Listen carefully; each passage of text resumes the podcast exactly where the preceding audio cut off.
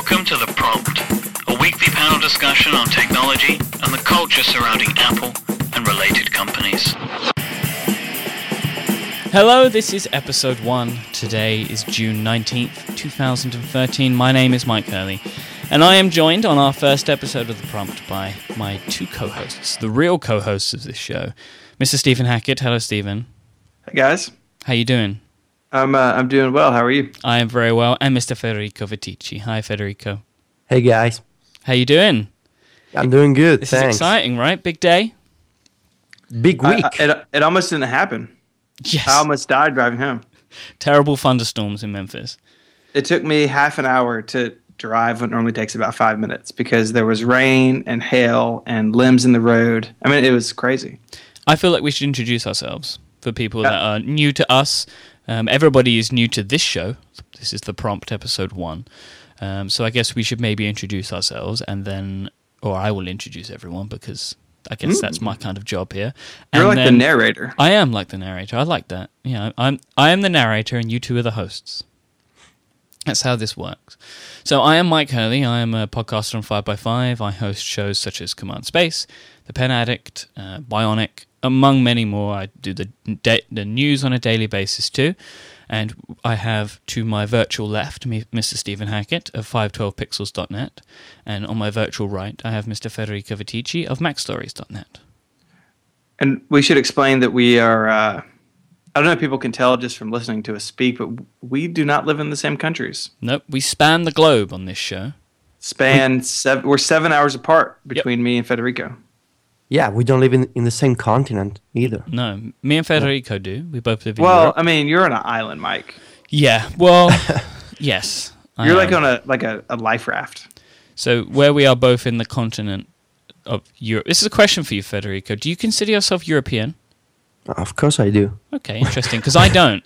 It's, that's a British wow. thing. do you think I'm like, um, I don't know, from- some other continent? Well, you see, a, a, a British person would say that they believe that they are British and not European. Oh, right. You see. Yeah. So I know that I know that I am in Europe, but we don't really think of ourselves as European. Oh, yes, I consider myself a European. Yeah. Interesting. Subtle subtle racism is alive and well in Britain. This Yes. is a great start.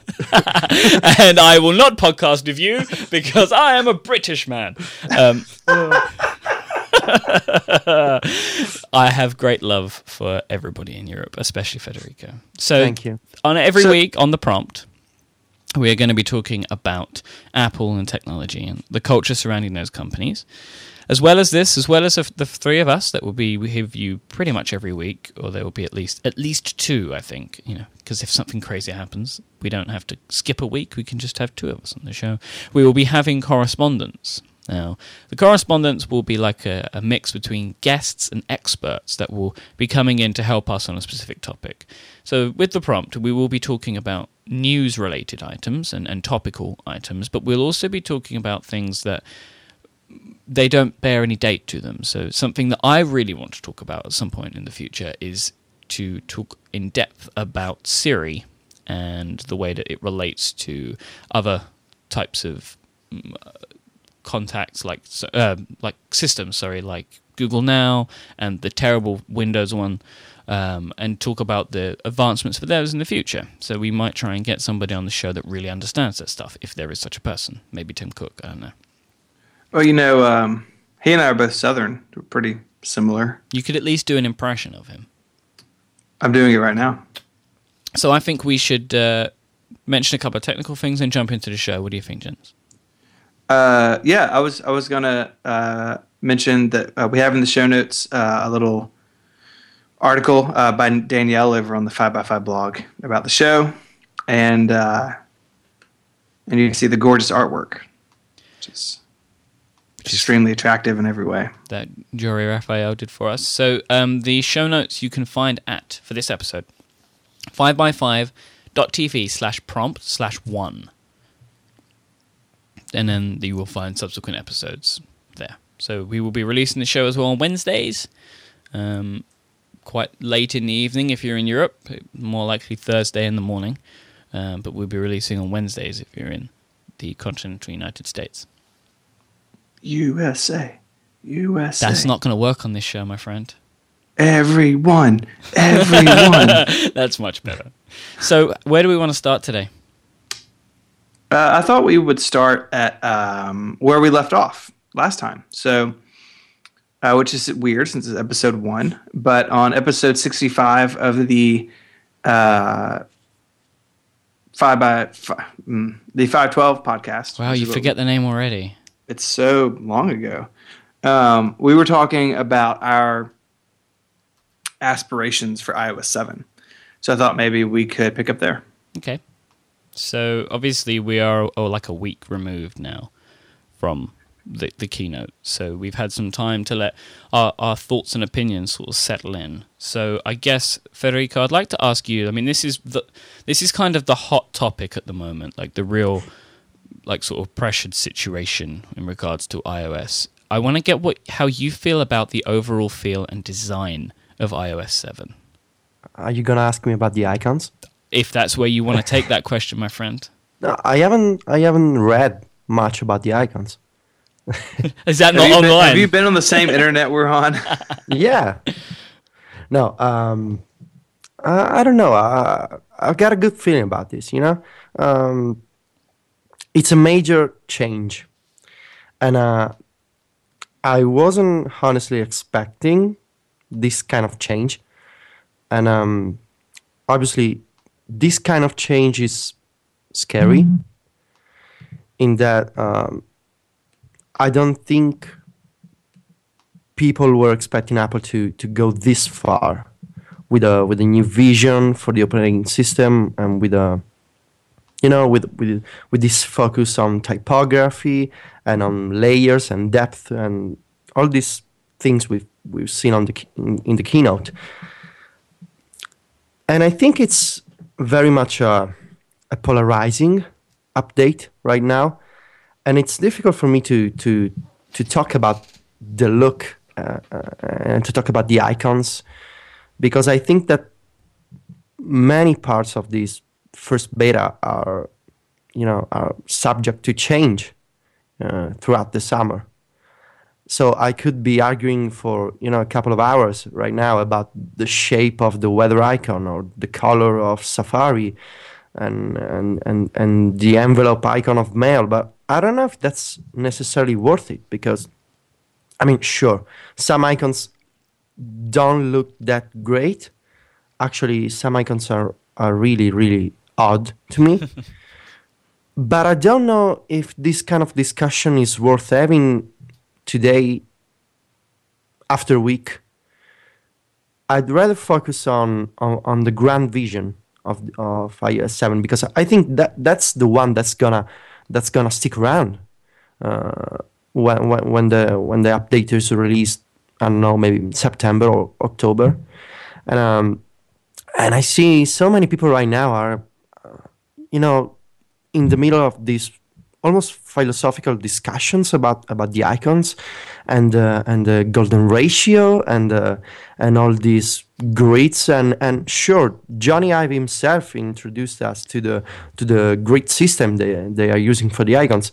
And um but I just don't don't see why so many people aren't talking about the what in my opinion are more important things about this update yeah. Uh, So, so, I- so, so let's do that. Um, yeah, because I mean, the icons sure are, are the first thing people are gonna see, and uh, and the graphics, you know, and all the, the, the look of, of the OS is, is very much important right now.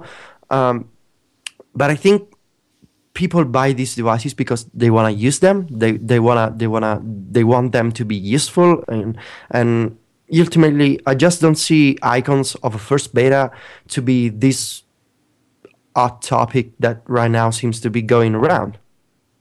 Yeah. So the the big um, infrastructure change with iOS seven is the the background updating, Yeah. right? And and in the keynote they talked about this that uh, iOS seven will learn what apps you open, and say that every morning you open. I think their example was the CNN app on your iPhone. Yes. Then iOS seven after a while will learn that hey, um, every morning we open up CNN, so it will start to wake up that application in the background and uh, the content will be there waiting for you. And, and, I'm very curious to see how that process will work, like how uh, how long it will take for uh, the OS to learn those things, or if there's some sort of mechanism uh, for you to tell it that hey, every morning at 7:30, I want you to fetch CNN content. Yeah.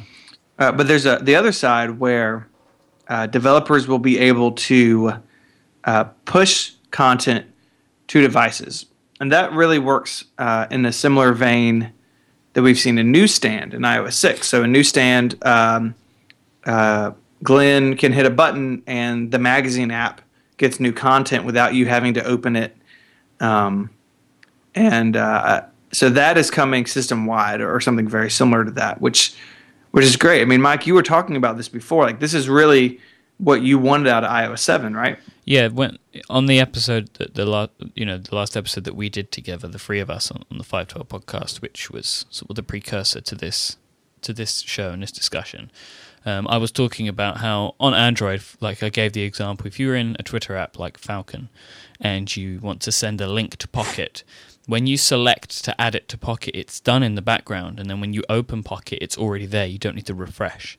Um, and the more that I played around with Android like that, the more things on iOS are frustrating to me. Like I open Instacast, like I get a notification as a new episode of Command Space, and I have to refresh the feed if I wanted to see it appear, which it adds like a every time you open an app you have to wait for something and I'm really pleased that what we're going to be seeing in, in iOS 7 is this new mechanism. So it, it, what what the, the overall feeling that you get is especially when you're sending things between applications is that they that the OS is more alive because you're not opening things and refreshing and waiting like it's all just there waiting for you and it, it, it removes a lot of those small delays and then overall that that feels like the system is more in tune with what you're doing. Yeah, but it's not it's not quite the same, right? So because on Android, when you do that, you are pushing that content into Pocket. Where on iOS, my understanding is it's more of a you push it up to you know Pocket server and Pocket server. You know if they implement it this way, right? So this isn't this won't necessarily be uniform across all applications. Pocket could, if they choose to do so, um, anytime you save something, you get a push notification back to the device. You know, and it can be a silent push notification, so you're not going to have badges going off all the time. Yeah. Uh, so it's not really app to app; it's kind of like app to cloud to app. And I worry, and I think at least at first, it will be a little bit of an uneven experience across applications because not every developer is going to have this on day one, sure. and not every developer is going to do it quite the same way. Um, so I think that we will find a little uh, examples that work better than others. Like maybe Tweetbot to Instapaper work really well, but maybe Twitterrific to Pocket may not work quite as well because of something in the middle. Well, I, it, well, in that instance, I think you it would be okay as long as Pocket implemented it correctly. Because if you're sending something from Twitterrific, it's always getting pinged at Pocket's end. So then they right. just I mean, to, I mean, we're using that as a very specific example, but yeah. there's a billion different apps that could do this in a billion different ways. Uh, yeah, definitely. And it will be like you remember with iOS four, right? And you would have some apps that would do things in the background. So you know, you get like that window where, for example, if you send a tweet in an app and close the app, it can send it in the background for you, right? Mm-hmm. Not all apps had that initially, so it was it right. was it was waiting for a point until either a your apps of choice support it, or b you find a new one that does and and that's one of that's like the really interesting thing, like what Marco's talking about, how apps that do these things initially maybe have the new look they fit with the design or have all these new features they will be the ones that win. And if it's a, an application that can't be updated because because of the existing code base or whatever it's going to be these new apps that come in that can take the crown of a previously existing powerful app. Yeah. So so federico we were talking earlier about um, about what this could mean uh, for battery life, and, and you know, uh, on on Android, basically, uh, there's, I mean, uh, there are restrictions on Android, but it seems still seems like iOS has a tighter set of restrictions on what these apps can do. I mean, are you are you worried about about this having a big impact on on your iPhone's battery life? Yeah, obviously, um, Apple has gone with a with a with a new background with a new set of background services that can fetch content from from apps that that have an some sort of, of an online service or database that can request data from. So um, my my primary concern is that um, during the keynote, uh, uh, Craig Federighi uh, talked about the, the fact that all these apps that will take advantage of, of the background services uh, will be managed by, by the OS. So uh, my understanding uh, is that the user won't have a setting to say, hey, uh, each day, uh, every 15 minutes, I want Tweetbot to be refreshed in the background. Uh, the the OS will will mm, analyze patterns and, and your usage and will, will determine on its own if it's appropriate to, to, to get new content in the background. And as you said, developers will be able to, to, to send uh, a, a, push notification. Uh, and, and on iOS 7, that notification will be used to get new content, and you'll also be able to, to as a developer, to send a, to send a silent notifications, although this will be limited per hour. So uh, my concern is that. So let's say that I install I don't know maybe 20, 30 apps, and and I move a lot between these apps. So I have my Tweetbot, I have my Evernote, and I have a, a, an email client perhaps, and I have Rdio, and I have Instacast. So all these apps that I normally uh, that I normally use, and um, and let's say that I'm that I'm on 3G or maybe I don't know uh, a public hotspot. So if DOS is gonna is gonna notice that I that I that I constantly switch between apps, how is that gonna work for battery life? And uh, and on the on the other end, if DOS is too worried about battery life, uh, is this background stuff even gonna be useful for me? So right now it's it's really hard to tell because there are no apps, and I mean there are no third-party apps that take advantage of, of this stuff yet, and and I'm really curious to see how Apple is gonna is gonna deal with this stuff, and uh, an aspect that I think it's worth pointing out is that uh, during the keynote, and and I think uh, twice on the on the iOS 7 web page, Apple is uh, explicitly describing how you can close apps from the from the new app switcher, from the new multitasking interface, and I think that's really curious because um, you know there's been a lot of misconception about the fact that in iOS 4 and iOS 5 and iOS 6 you don't need to close apps. Sure. Uh, whereas a lot of people that I see every day and, and are constantly, you know, double pressing the, the, the, home button to to close all their apps. And I think that's an awful experience because iOS manages those apps in the background.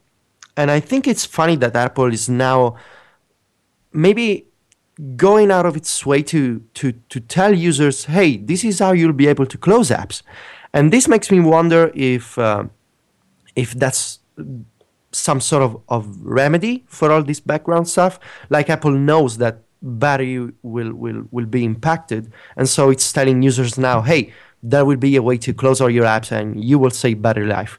And I think it's also funny that, maybe not funny, but interesting and worth, pick, worth keeping an eye on, that there is a setting to, to, to manage apps that can request a, a, background refresh. So there's really a lot of questions right now, and and, and it's hard for me to tell because uh, there is an NDA and there are no third-party apps that are that have been updated for this. And um, but I think that this would tie really well into into some hardware upgrades with better battery life because that's obviously always been a concern. You know, like the the, the mythical iPhone with all day battery life. And, uh, and I think now that there's all, there's all these new background services, it's really, it's really time for a, for a, for an iPhone with, with better battery life because battery is gonna be is gonna be used by by this thing. So um, I, Um, I think I think they're just going to bolt the MacBook Air battery to an iPhone. It'll be fine. Yeah, or maybe Apple is gonna is gonna make a, an external battery pack. Yeah, yeah. No, they they're just uh, app exclusive uh, Apple bought Mophie. And I, and I think That's uh, that's not true. another aspect that another aspect about the the, the multitasking new uh, the new interface for the, for the app switcher that not so many people are talking about is the fact that you know I- I see all these people saying Apple followed a trend of of all these jailbreak tweaks and and mm, concept videos that showed uh, snapshots in, in in the app switcher and um, I think people saying that that sort of interface is really um, fancy, just fancy and not functional, are really missing the point. And I'm happy to say that I was missing the point too. I was completely wrong on this because uh, I wrote a blog post with my iOS 7 wishes um, a couple of weeks ago, and I wrote that I didn't see the point in in in a multitasking UI with uh, with live previews.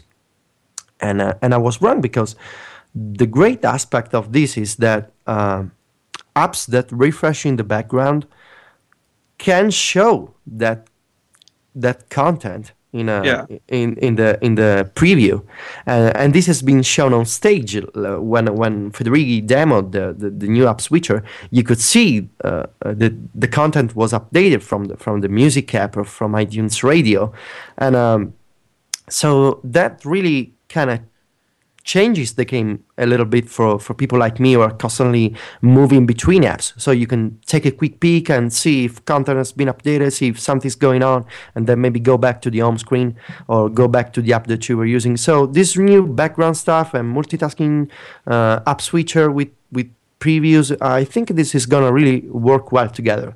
And uh, and I'm curious to see how it will work on the iPad because right now we don't know. So one of the other big things that that came out was one of the brand new things that I don't really think anyone expected in this way is Control Center. Um, and I know that you know a lot of people said they wanted to see widgets, etc., in Notification Center, but what we have instead is a new UI, a new view um, about Control Center. So, Stephen, I was wondering what you think about Control Center. Now you've had maybe a bit more time to think it over and about what its future could be. Yeah, I mean, I think so. I mean, at this point, it, it's it's very basic, and uh, you can do um, uh, audio control, so like iTunes, etc. Uh, you can turn on a flashlight, open a calculator, and you, and you have quick access to like airplane mode, Wi-Fi, Bluetooth, and screen brightness. And it's very uh, utilitarian at this point. Like those are all very like, I need to look do this one thing and, and move on. I'm a little surprised that it didn't get bundled in with Notification Center. So now you have this thing that slides up from the bottom and down from the top, and I think that's a little a little weird. Um, but I do think if, if Apple does expand share sheets in between applications, so Myke, like you were talking a second ago, you long press on a link on Android and this window pops up and it says, "Hey, Pocket can do this, Instapaper can do this, Chrome can do this, Mail can do this. Wh- What do you want to do?"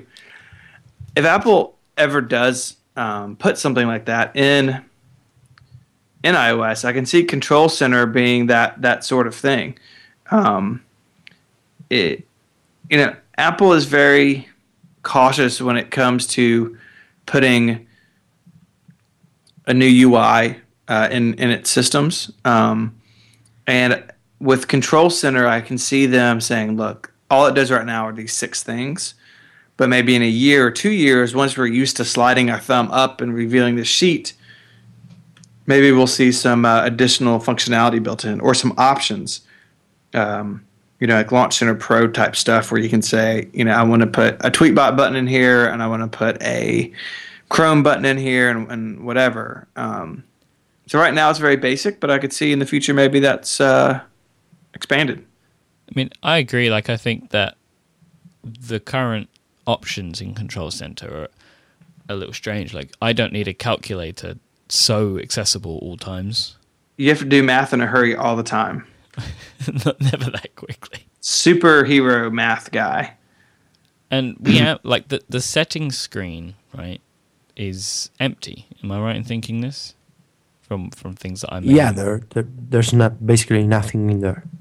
Which is strange, right? That you would have a setting, a whole area de- in settings which doesn't have anything in it. I I think all it does uh, is you can turn it on or off on the lock screen. That's it. which seems like it doesn't need its own screen to do. You could have put that somewhere else. So maybe there'll be some stuff in there. I don't think we're gonna get. I don't think what we'll see is this. Um, No, not not on seven. You know, and even backing all the way up to the top of the show about about design and icons and whatever. I, I do think iOS seven isn't finished, and I do think there are some more changes coming. But I don't think we're going to see anything radical. I don't think we're going to see, for instance, borderless buttons go away. You know, like it, it's it's done, and you know they might change fifteen to twenty five percent of stuff, but what you see is what you get for the most part. I, I don't see Control Center getting any sort of drastic changes between now and the fall. Yeah, and even if you just watch the the the WWDC session videos, you can you can learn how all these new design language is, is very much uh, deliberate and, and intentional. So it's not like they they can pull a, a, a Microsoft right now and, and do an Xbox 180 like Microsoft ju- just did. So they, they cannot. I, I, mean, they can do whatever they want, but I just don't see them doing a complete reversal of all these uh, new design language and philosophy behind this new this new this new update. No, no, I, I think I think what what we see now is going to be basically what we see in the fall, and that's you know that it is what it is, and uh, I think you're silly to be holding out hope or holding out some sort of grand vision of a big change. Right. Should we take a, a quick moment um, to take a break? You two can both clear your throat as well. You know, have some water or something, and and I will take a moment to talk about Squarespace. Are we happy with this, gentlemen? Oh yeah, Sounds good. yeah, I think I might have caught you whilst you were taking your drinks of water. So, I was already drinking whiskey, so oh, perfect. no, not really. Our sponsor this week is Squarespace.com, who give you everything that you need to make an amazing website. Squarespace is a fully hosted, completely managed environment that allows you to create, maintain, and just function with a beautiful website. It doesn't matter what you're trying to create online, Squarespace can give you absolutely ev- everything that you need to do it. Whether you want to create a personal blog, um, any website, maybe a business site, a portfolio.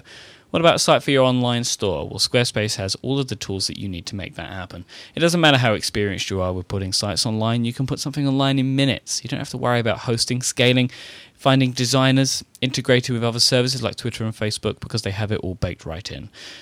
Squarespace has amazing themes. They look really beautiful, they're really clean. They let your content do all of the talking because they just get out of the way and let that shine.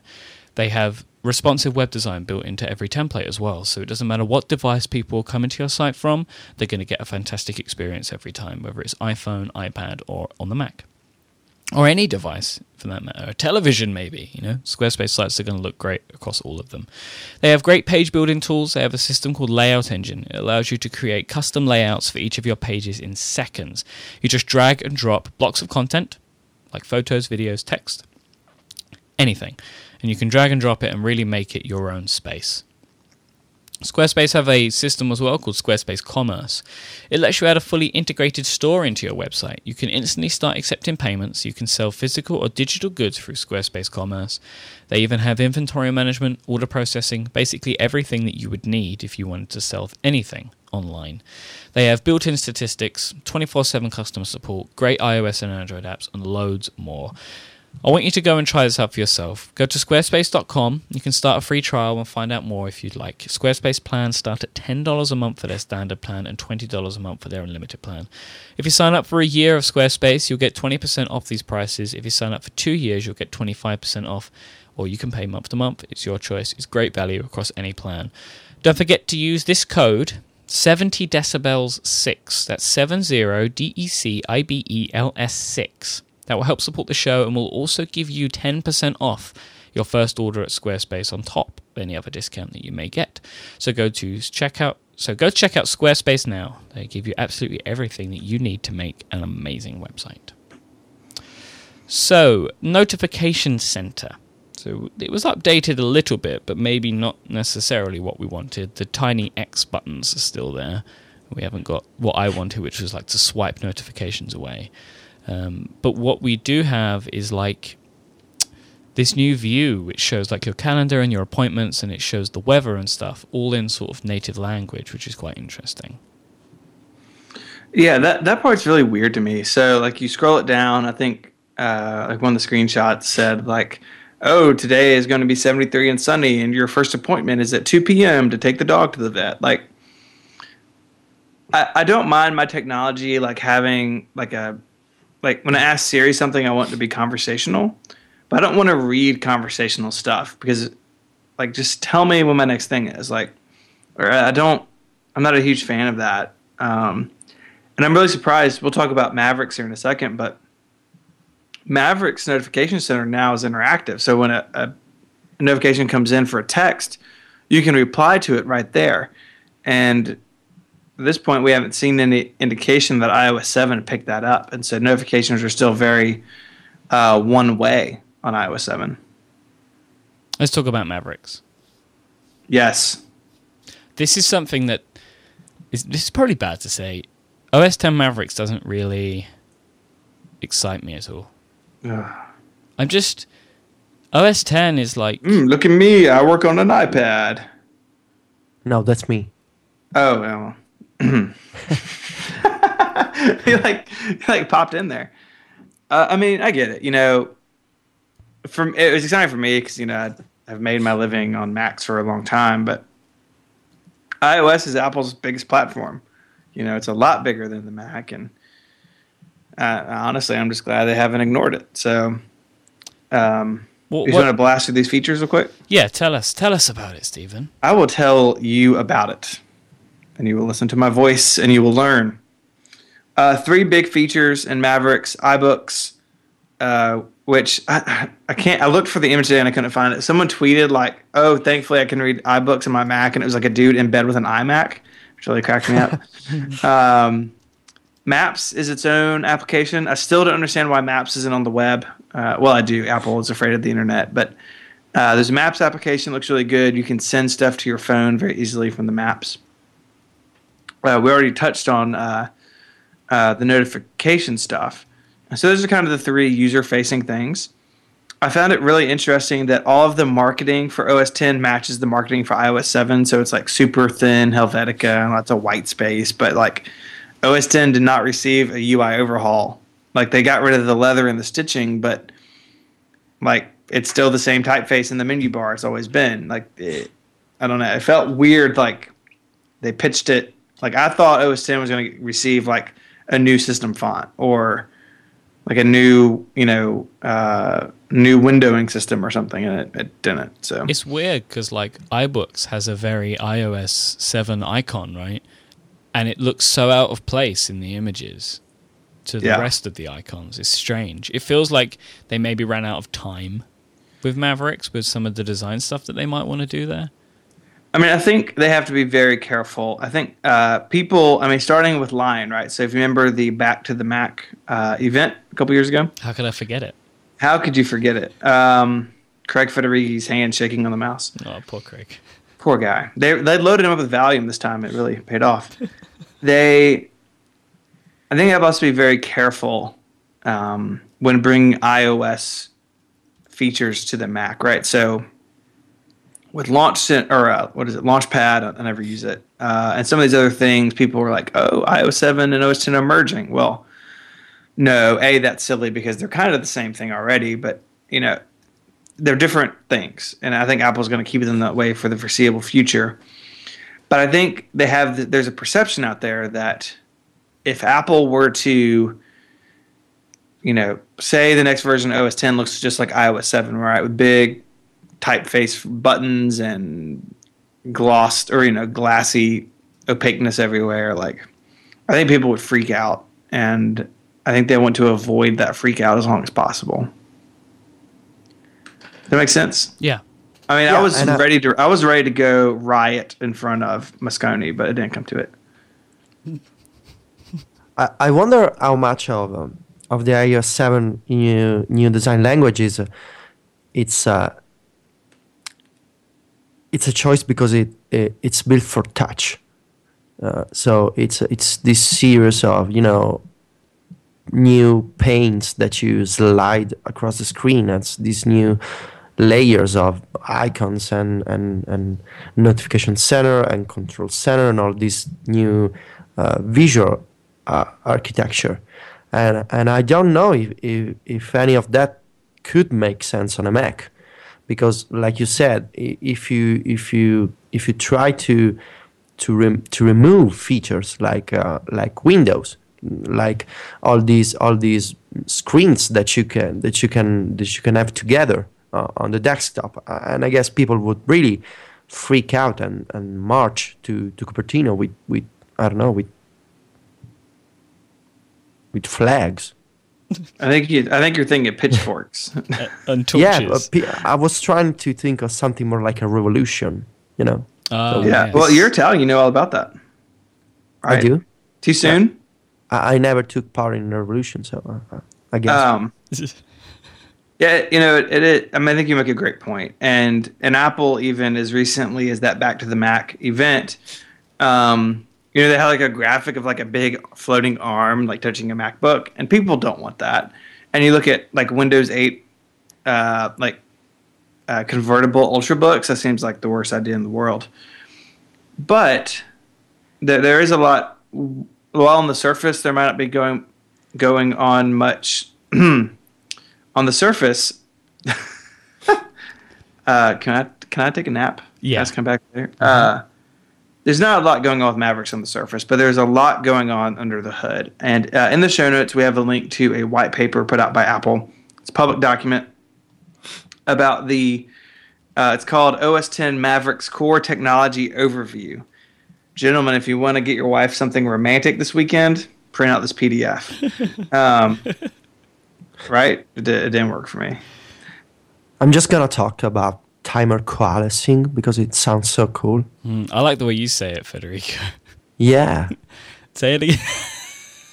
I'm just gonna I'm just gonna I'm just gonna go to Sylvia in the other room and say, "Hey, timer coalescing," you know, and that's business right there.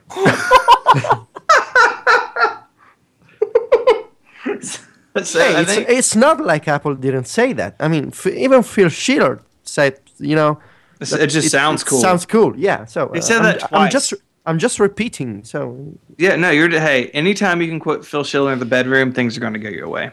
oh yeah. So Mavericks is a is obviously a big reaction to the fact that Apple sells way more notebooks than it sells desktops. Um, so two things I want to touch on, and we'll move on. It's pretty deep into nerd territory. One is compressed memory. So right now, if you have four gigabytes of RAM in your laptop, a you should go get more RAM if you can. But b once that RAM fills up, the system has to take what's in the RAM and write that out to disk. And so it's going to take the, the RAM contents and put it on your hard drive, which is incredibly slow, or onto your SSD, which is faster, still slower than RAM, but uh, also has a lot of wear and tear on the SSD. And so what compressed memory does is uh, when the system needs more RAM for something, while it would while it would in the past page out, what it can do is compress the contents of RAM and not page out as quickly.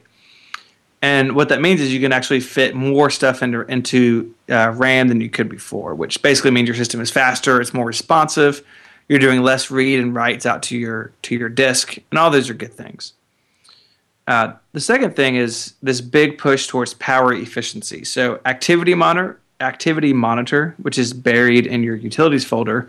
If you open that, it shows you what applications are running, what threads are running, who owns them, how much RAM they're taking up, how much CPU percentage they're taking up.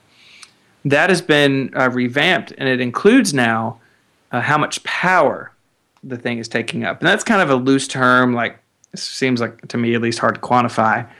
But even um, on stage, they show this, and they show like, look, this application Safari is taking up, you know, a lot of CPU, which means it's taking a lot of power. It's draining your battery. And now through things like AppNap and timer coalescing, uh, applications that are hidden or aren't in use um, can take up a lot less power, meaning you get uh, better battery life, and that's that's good for everybody. And uh, and on the desktop, it means that you're you know you're not taking up as much uh, as power from the mains, as Myke would say. I would- and I would, uh, yeah. would you say that? Uh, yeah, sure. I mean, I can sure. say it. I don't know if it's necessarily what I would say. so so so all in all, um, OS 10 Mavericks is all about this like push, like people use notebooks more than ever. Um, so that, that all that all makes sense. Yeah, and I wanted to, I wanted to ask you, Stephen. Uh, do you think that some of these new uh, advanced features for power saving and battery life are only possible because Apple has a has a really tight integration between the software and the hardware? So I guess my question is: Do you think it would be possible for other uh, mm, computer makers or software mm, makers to to achieve this kind of integration between the between the OS and and the, and the hardware it runs on?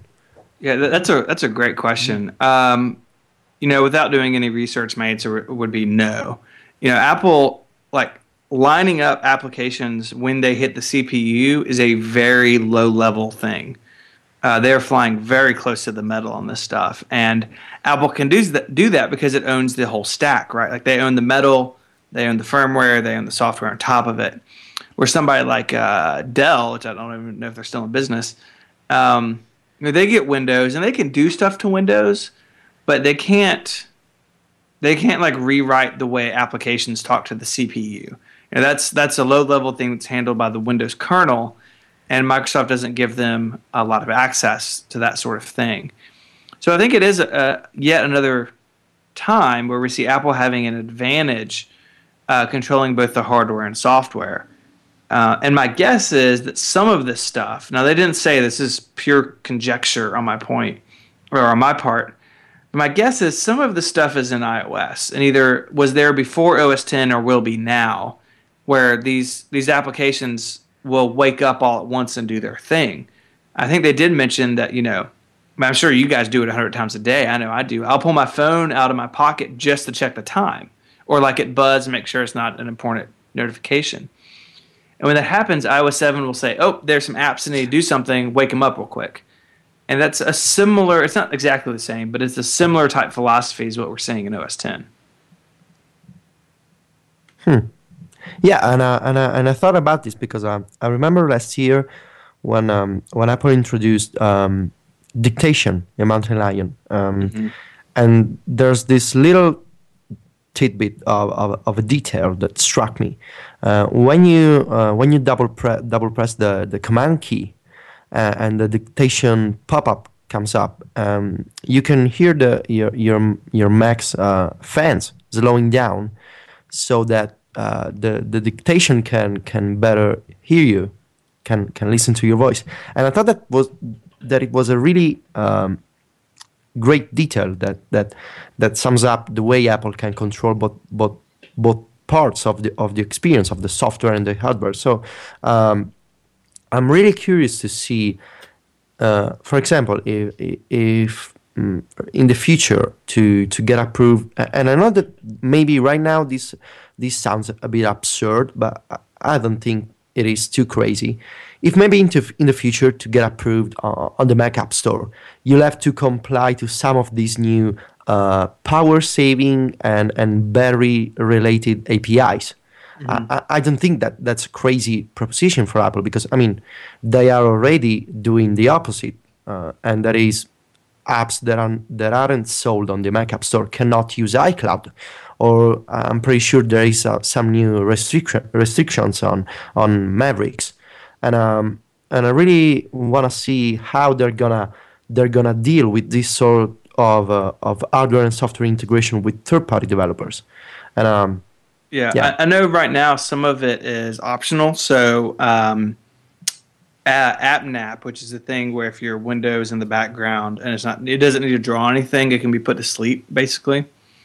Uh, that is optional at this point. I think uh, Federighi said like you can, you know, stick a flag on it and it, and it won't do it.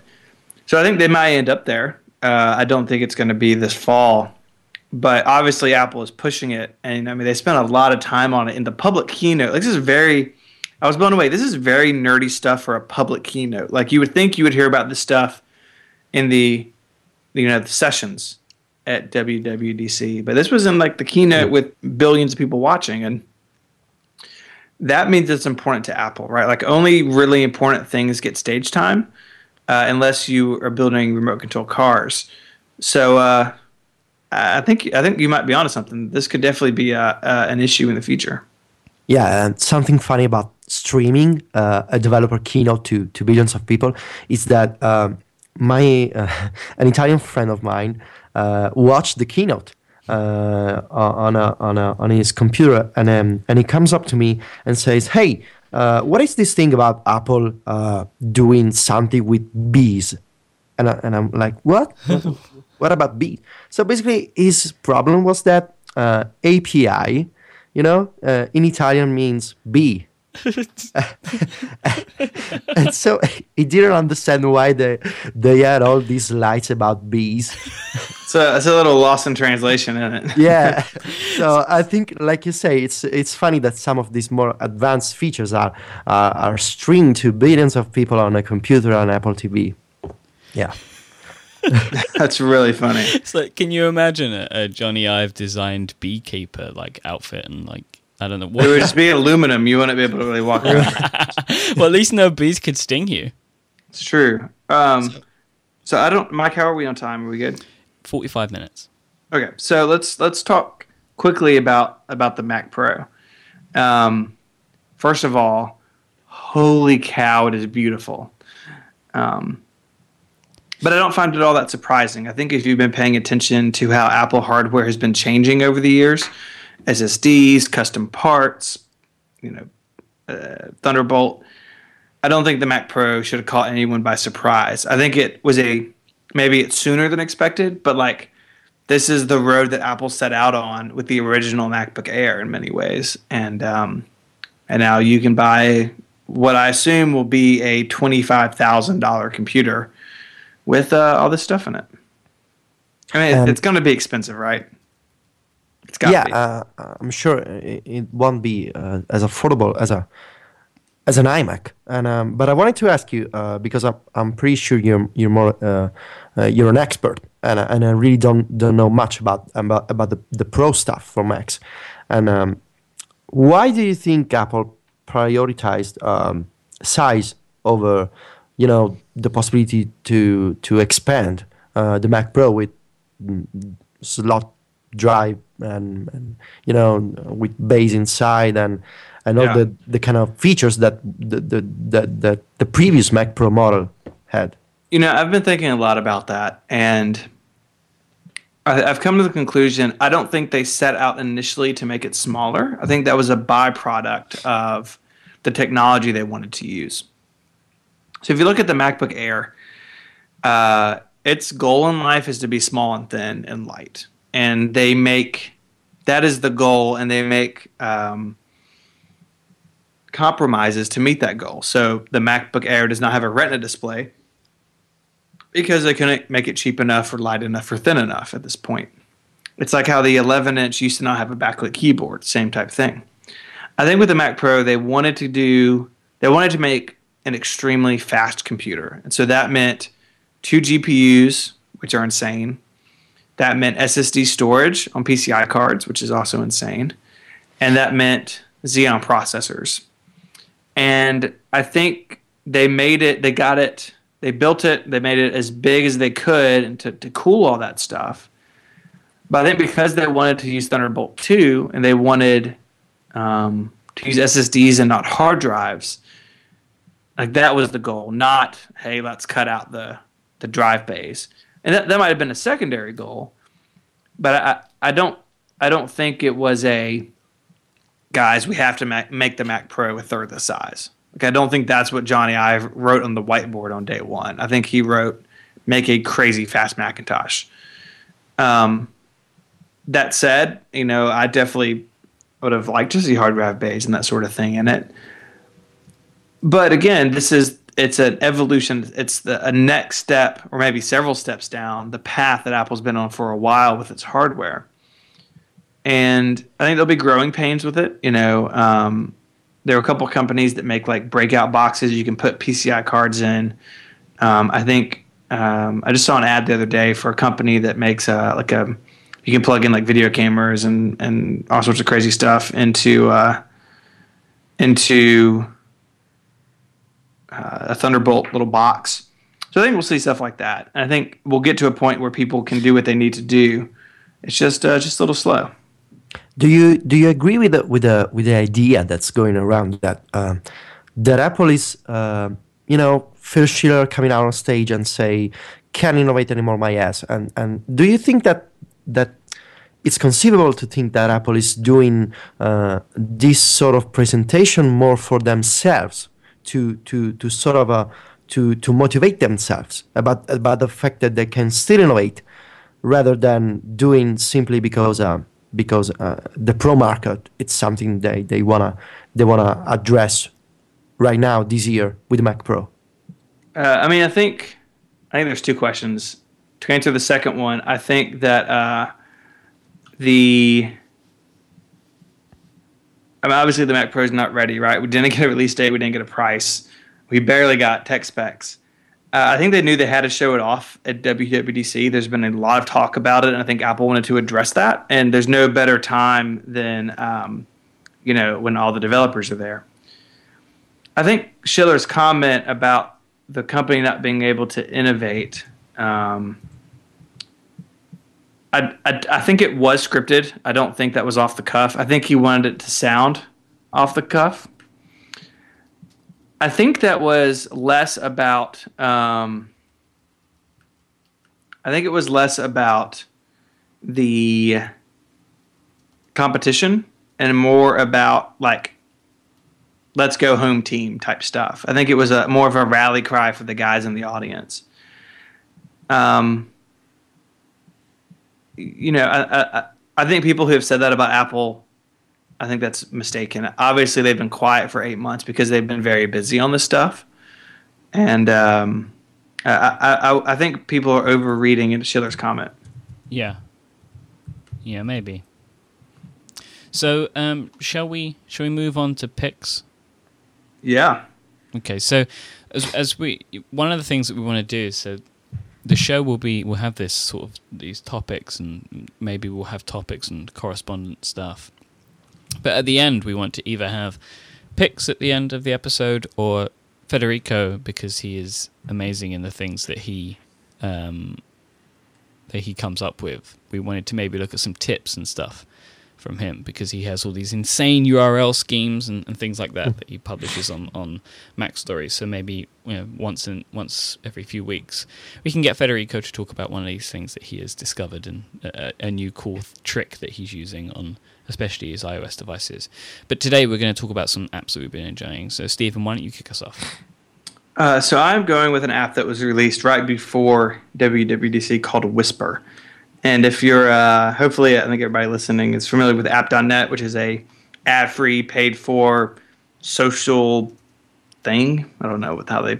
It's a social social network and an API. And uh, Whisper uh, basically just does private messaging on top of App.net. It's iPhone only. Uh, it's free with a five dollar in-app purchase that unlocks the typefaces and multiple account support and that sort of thing. But it's just really fast, really lean messaging. And uh, I mean, Myke, we use the heck out of it in San Francisco with a whole group of people because they could do you know group messages. And you could share like locations, like current locations, and um, things that you're near and stuff, which is cool. Yeah, and you can do stickers, and uh, they promise more stickers and, and, some other things in the future. Um, it's by the guys who make the Riposte. Riposte is a App.net Twitter-like client. Um, but really, really good. If you're looking for something with private messaging and you are already on app.net, uh, I would definitely check it out. Cool. Cool. Uh, I want to talk about a game, and I'll probably talk about a lot of games because they actually the the, the most that I, I download more games to my iPhone and, and iPad than I do any other type of app really. Um, and a game that this bear with me guys the, a game that I want to talk about today is Toca Hair Salon 2. Now, yeah, I'm hanging up. Yeah, the, this this is made by the people like the Toca Boca people who make really really interesting apps that are more focused at the kid market, like the child market. And that was why I wanted to talk about it. Like I saw someone say that it was really, really good, and I thought I would try it out um, because I thought it would be quite interesting just to take a look at these games. I mean, I've played around with some of the Toca Boca apps before and seen some of them, and this one I thought would be really good for people who have children to, to play with because it's actually a really fun game. So basically, all you are doing in the application is you, you choose you choose a model. So there are like six people that you can choose, and they all have different hairstyles. And you take them into the salon, and you can do you can change their hair. So you're able to make it grow. You can cut it. You can shave it. You can comb. Even you know, like use a razor to it. You can do all like sort of curling and straightening things. You can spray different colors, and then like wash and blow dry. And then at the end you can take a picture of, of what you've created. Um, and it was just it's just a really fun little game. And when i was playing around with it i could see how a kid would love this. Like they don't do all that in-app purchase stuff or anything like that. It's just you, you pay once for the application. They have really cool like guides for parents and stuff as well in the applications. And you can turn certain functionality off. It's it's really cool. Like and, and i think that this is the type of game that would be fun for children to learn with because they're you know it's just it's fun to let them sort of be creative with these sorts of things and that's what the Toca Boca people are good at and have won many awards for. So i i suggest it's fun to play around with. If you are so inclined i would look at the website and we'll put a link to that in the show notes. People probably think i'm insane and i will just for the fun of it i will share an image of one of the, the, one of my creations and I'll put that in the show notes too. Please do. So you're up, Federico. Yeah, uh, my pick is um is Pushpin, which is um which is a client for for Pinboard, the the bookmarking service, and basically uh, Pushpin has always been uh, one of my favorites, uh, but uh, the previous version was kind of ugly, and you know it kind of looked like a like a tiny Windows app on the iPhone. it really did. yeah, but now it's got all these brand new uh, what the developer actually calls on the release notes pizzazified user interface. Uh, I have no idea what that means. I just know that it actually looks really cool. It's really clean. It's got this new uh, silver uh, UI theme, and uh, in, it retains all the all the basic features of the previous version. So you can access all your personal bookmarks on Pinboard.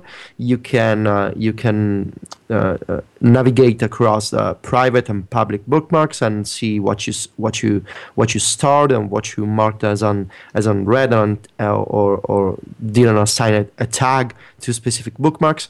And uh, and of course you can still browse the the community bookmarks. So you can you can switch between network, which is something that I do every time to to check on.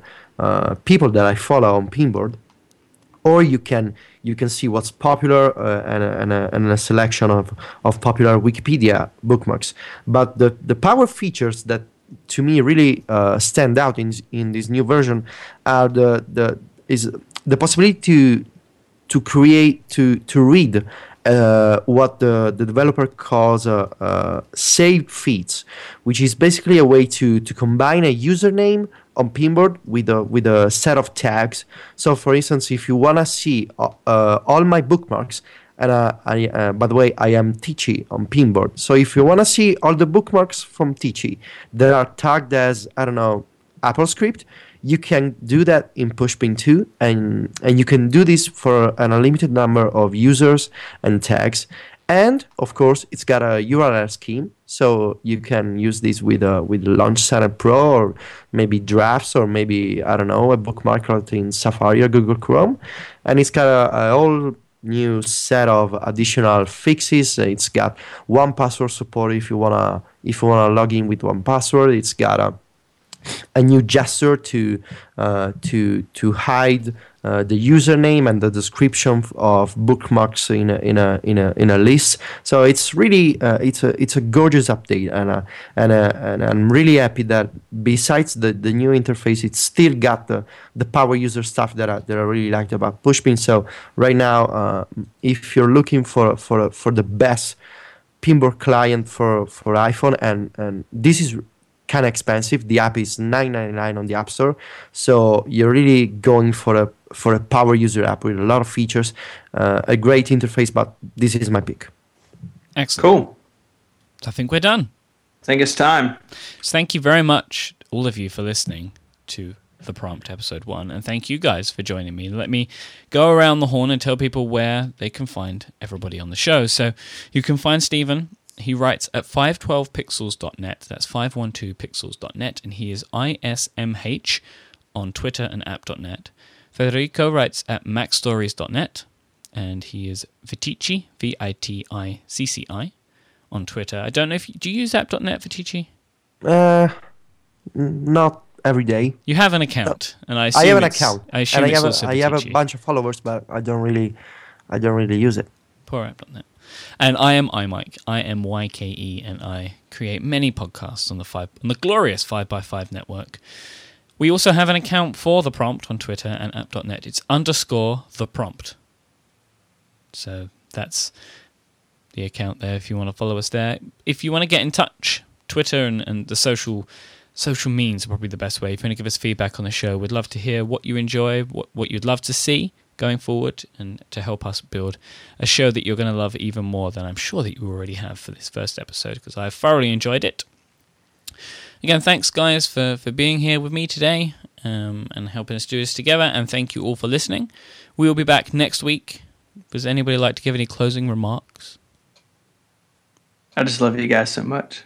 Thanks. Yeah, I love everybody. And until next time, I will say goodbye. Adios. Ciao. Oh, good. Arrivederci. I thought we were saying that. Yeah, that's not bad. Thank you. Bye bye, everyone. Bye.